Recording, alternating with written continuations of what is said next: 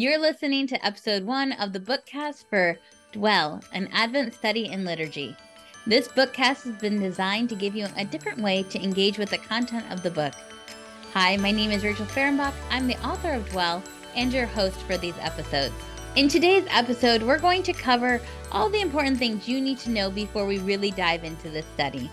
So let's get to it. First, I'm going to read from the introduction of the book. When I started having kids, I suddenly felt the need to reevaluate every family holiday tradition passed down to my husband and I, as most parents are prone to do, I suppose, when faced with the responsibility of shepherding the little soul entrusted to their care. I enjoyed many of the fun things we did each year. I mean, you just can't beat cutting down your own Christmas tree. But I also wondered if there was a way to bring a little bit more to the season of celebration. I'd like to say I was diligent in exploring this question, but I pretty much put it on the back burner until I was surprised by the season's cyclical return. In my scramble to get ready for the holidays, I'd adjust a minor aspect, but kept the majority of what we were doing. This pattern repeated year after year. That is, until we started practicing Sabbath. We implemented this weekly practice not out of legalism, but from an understanding that there was a lot of wisdom in doing so. And if I'm being honest, I was so burned out by the busyness of my life that if we didn't do something drastic and quickly, I felt like I would give in to the breakdown on the edge of which I was teetering. In trying to determine what our Sabbath practice would look like each week, I learned about the idea of a Shabbat meal, a time of gathering as family and friends to celebrate God's faithful provision, to feast, and to rest. There is a liturgical aspect to this meal. Candles are lit, blessings are uttered, songs of praise are sung, and specific food items, challah bread and wine, always grace the table.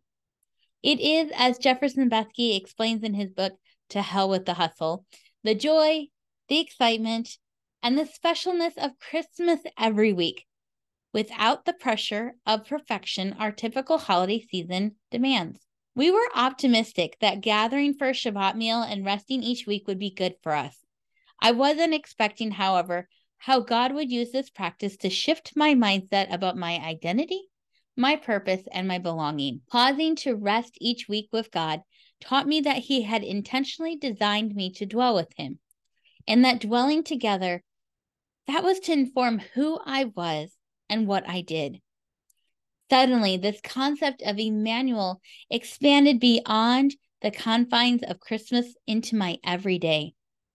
And when the next holiday season rolled around, my everyday understanding of Emmanuel deepened my understanding of its relationship to Christmas.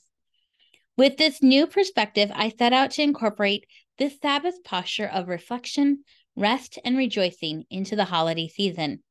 This book, Dwell, an Advent Study and Liturgy, and its companion guide for groups, Dwell, Advent Celebration Guide and Liturgy are my, my attempt to accomplish this goal. As you approach this Advent season, I would like to encourage you to do so in light of this beautiful truth. The God who dwelled with Adam and Eve, the God who dwelled with Abraham, Moses, and David, the God who dwelled with the 12 and many other disciples, the God who dwelled with the early church. That same God desires to dwell with you. He desires to do more than just spend time with you. He desires to live intimately with you, day in and day out. He desires to partner with you in stewarding this life He has given you. You are wanted and loved, redeemed and given purpose. You are not a mistake. You are not forgotten. Jesus came as the Messiah to make that known to you.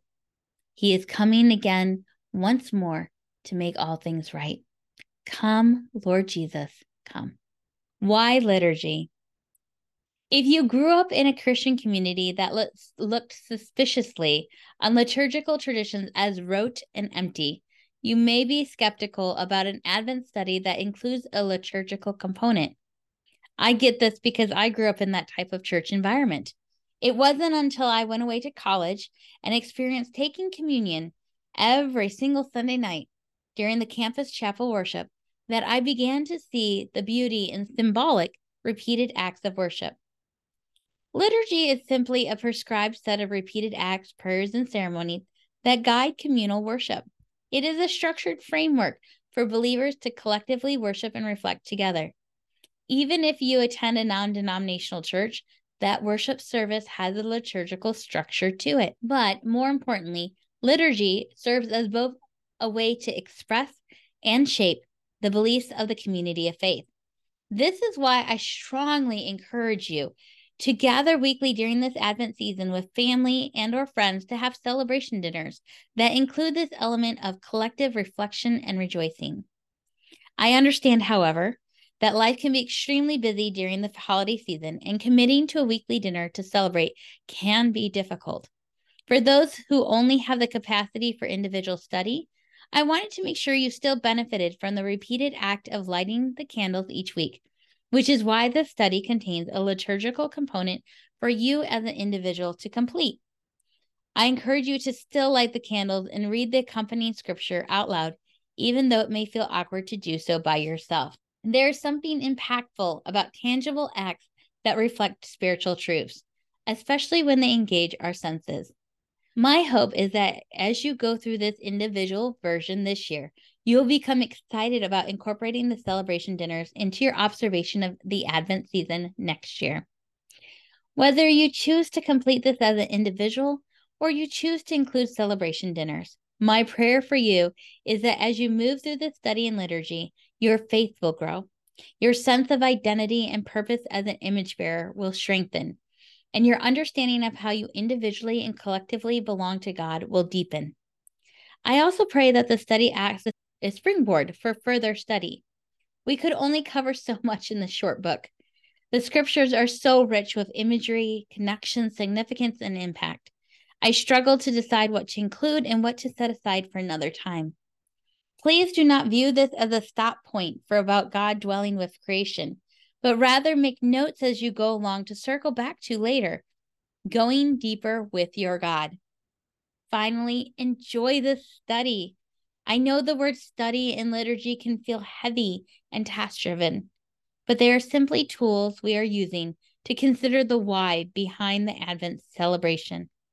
When we better understand why we are celebrating, the rejoicing flows naturally. Now, let's talk about how to use this book. I structured this book to be completed by an individual each day during the Advent season which typically starts the four Sundays before Christmas. Each week will begin with a candle lighting liturgy on Advent Sunday. During each of the remaining days of that week, you will dwell with scripture, a scriptural truth, or insightful themes regarding the advent of Christ. The weekly structure is as follows This study lasts for five full weeks and is meant to be started on the first Sunday of Advent. You will dwell on the advent of Christ each of the days of the week leading up to Christmas and in the week to follow, ending on the sixth Sunday, which will land somewhere around the day of Epiphany. Each week has a themed focus. Week one, God dwells with us in the garden. Week two, God dwells with us in the desert. Week three, God dwells with us in Jerusalem. Week four, God dwells with us in the Messiah. Week five, God dwells with us in us. And week six, God dwells with us in the new creation. The Advent Sunday sections within this book are designed for individual liturgy. As I mentioned before, my heart is for individuals to study on their own during the week and then gather together with others on Advent Sunday to light the candles, eat together, reflect on scriptural truth, maybe even share insights from their personal study, and to rejoice over God's goodness and faithfulness. If you'll be gathering with others on Advent Sunday, you'll want to use the companion guide. If your Sabbath practice lands on another day of the week, other than Sunday, the candle lighting liturgy within the Advent Sunday sections of each week can be easily adjusted to that day. You will need to start during the week before the traditional Advent start of that year to make it work. For example, at the time of this book's release, it is 2023. This year, Advent starts on December 3rd. But my family gathers for Shabbat meal on Friday nights, not Sundays. So I could complete the sections in this book marked Advent Sundays on Fridays, starting December 1st, the Friday before Advent traditionally begins. If your experience of the holidays in past years has been one of a whirlwind, I would like to invite you to consider actually scheduling time on your calendar each day for this study and for the candle lighting liturgy or the celebration dinners if you do them. Don't treat it like a to do, treat it like an event to show up to, ready and excited. All right, let's take a moment to talk about the daily structure. If the idea of needing to take time out of your busy schedule during the season of the holidays, let me assure you, I am a busy mom myself.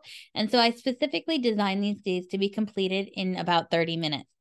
However, how long each day takes you to complete that day's task will depend on how quickly you move through the content.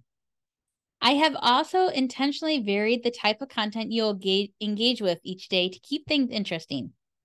While I hate to admit it, and even though I value structure and repetition, my creative brain can get bored easily with the same thing day in and day out. If you too struggle with this, know that I see you, and I tried to craft the study in a way to help with that challenge. So the daily structure is as follows On Advent Sunday, which is the beginning of the week, you will dwell with God. And during that time, we'll light candles and spend time reflecting and rejoicing. After that, days one, two, and four, you'll dwell on scripture. You'll read and meditate on God's word. Day three, you'll dwell on a truth. And during that time, you'll read a fictionalized short story retelling of a biblical narrative. Day five, you'll dwell on the theme. You'll further dig into the overarching theme for the week. And day six, you're going to dwell on a question. You're going to contemplate how that week's theme impacts your personal life. Now, you will want to systematically complete each day as they do build on each other, but some days will require more time than others, and you may need to jump around to accommodate your schedule. This is okay. You can do that if you need to. Because each day varies, I created an overview page at the beginning of each week's section. This serves as a table of contents and a guide for the week. Preparation. I try to keep things as simple for you as possible to incorporate this study in liturgy into your Advent observation. Before the start of the Advent season, you'll need to do a few things to prep. First, you're going to need to identify the first Sunday of Advent for the current year. This will be the start date of your study. Number two, you're going to need to gather and assemble your candle setting. More about that in a minute. Number three, you're going to need to gather or make the ornaments or labels if you're using. And four, you're going to need to select a notebook to use for the journaling prompts on day six. You can also use it to make observations, take notes, mark down things you wish to study further, and journal out prayers. If you are including the weekly celebration dinners, you will need to give yourself some time to prepare for those dinners. I have found Thursdays to be the best day to assess and prep. The celebration guide has all the information you need to prepare and implement these dinners. All right, now let's talk about the candle setting and the lighting liturgy. How is that going to work? Now, the Advent season has been traditionally marked by the church with a series of candle lightings on the four Sundays before Christmas Day. At the beginning of each week of the study, you will do the same. You might be wondering why light candles at all. Why not do something else? This candle lighting practice reminds us of a few things. One, the creation story. Darkness covered the deep, and God said, Let there be light. The story of Jesus. Jesus is the light of the world, and a literal light, the Bethlehem star, shone over his birthplace. The purpose of the church, we are to be a light to the world. And the renewal of creation, God's reigning presence will be our source of light in the new creation. There isn't anything particularly special or sacred about candles, but when lit, they create an environment that welcomes the special and the sacred. We use them on birthday cakes, to elevate anniversary dinners, or even to release a calming scent into the room. In the writing community, many authors use the lighting of candles to signal that it is time to start creating.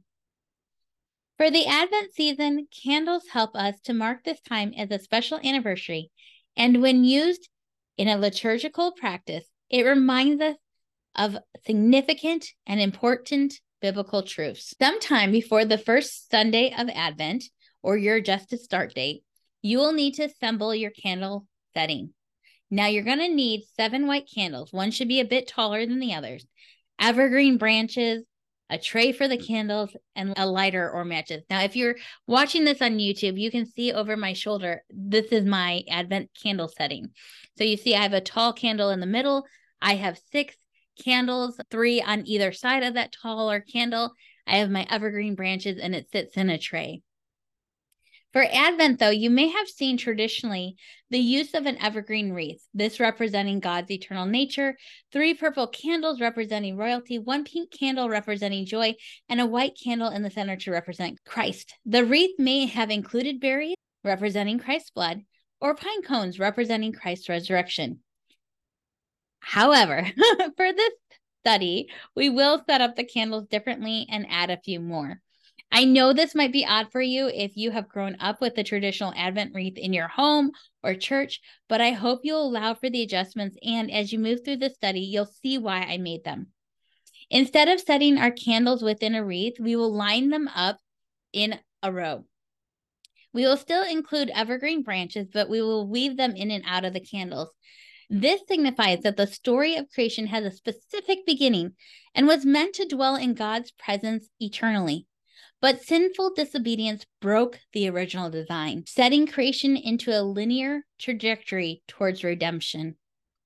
Creation's story has moved forward in time, first towards the advent of Christ in Bethlehem, and now towards the second coming of Christ that will make all things new. Instead of four candles, we'll use seven, all white, with one being slightly taller. This will be our Christ candle, I personally prefer pillar candles just because they're more sturdy, but you can use whatever you wish. We'll situate the Christ candle in the middle with three of the smaller candles to the left and right of it. They are all white to remind us of God's enduring, merciful character of forgiveness towards us. Each of the six candles sit on a tray. You can use whatever you want to represent the heaven meets earth spaces. You might even call them temples where God has dwelled with humanity. Okay, let's take a minute and talk a little bit about the candle lighting liturgy.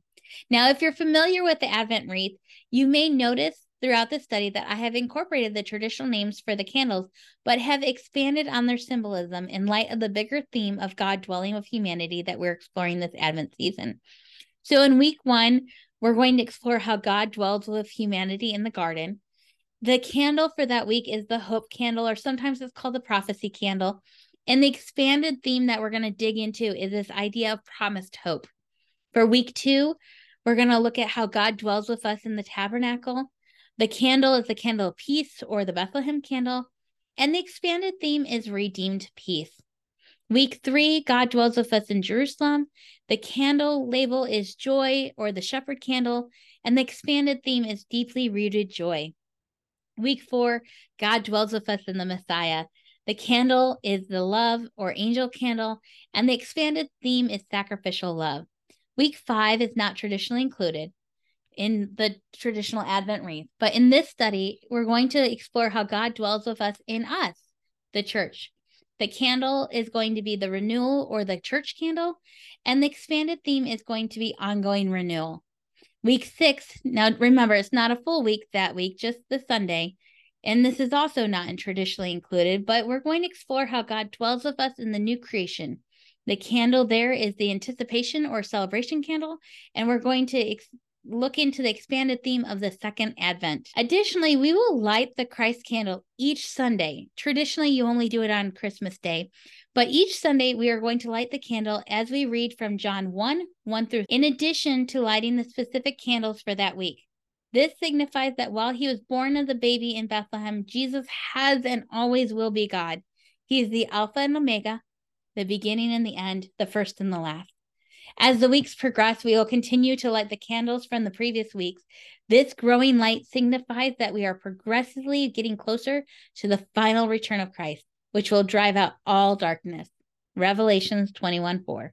Now, we do have an option to include ornaments. My family does this. You can see we've created ornaments for our tree that we use during this liturgy. You can also use labels for your candles. Like I said, this is purely optional, but it's a fun way to engage with the ideas and the themes. And especially if you're doing it with your kids at your table, this is another way to really engage them. For candle labels, I suggest checking Pinterest for numerous DIY ideas.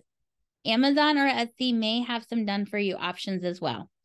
Our family uses ornaments and hangs them on our Christmas tree as we light the corresponding candles.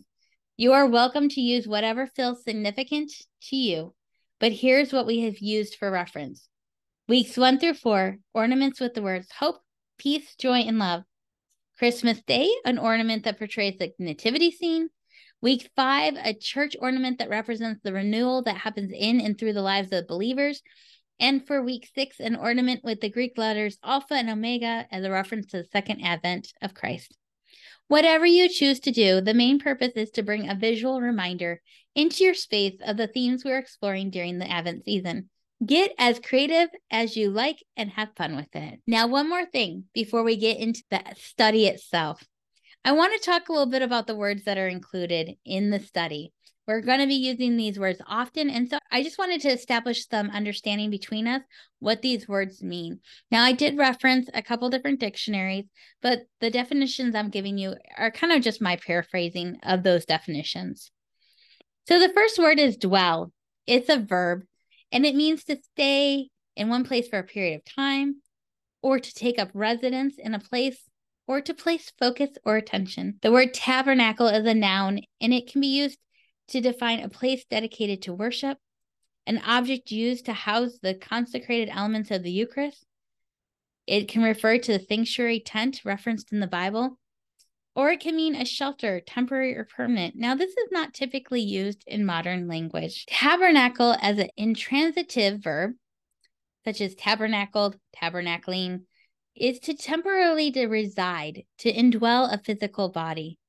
Now, there is an interesting fact about an intransitive verb. It doesn't need an object immediately following it. If there is a word following it, that word won't answer what or whom. Instead, er, it will answer questions like where, when, how, or for how long. Temple is a noun and it can be defined as a building dedicated to worship or a dedicated space for a specific purpose. And Advent, also a noun, it can be defined as a time frame starting the four Sundays prior to Christmas, observed by Christians in remembrance of Christ's birth. Can be referring to the coming of Christ as described in the Gospels or the second coming of Christ. And it can also mean the arrival of a person, a thing, or state of being. All right. We have covered a lot in this first episode, but I hope that it gives you a better understanding of where we're going to be going in the following episodes, which I promise will not be as long. Before we end this particular episode, I want to read from the section I titled in the book, The First Advent.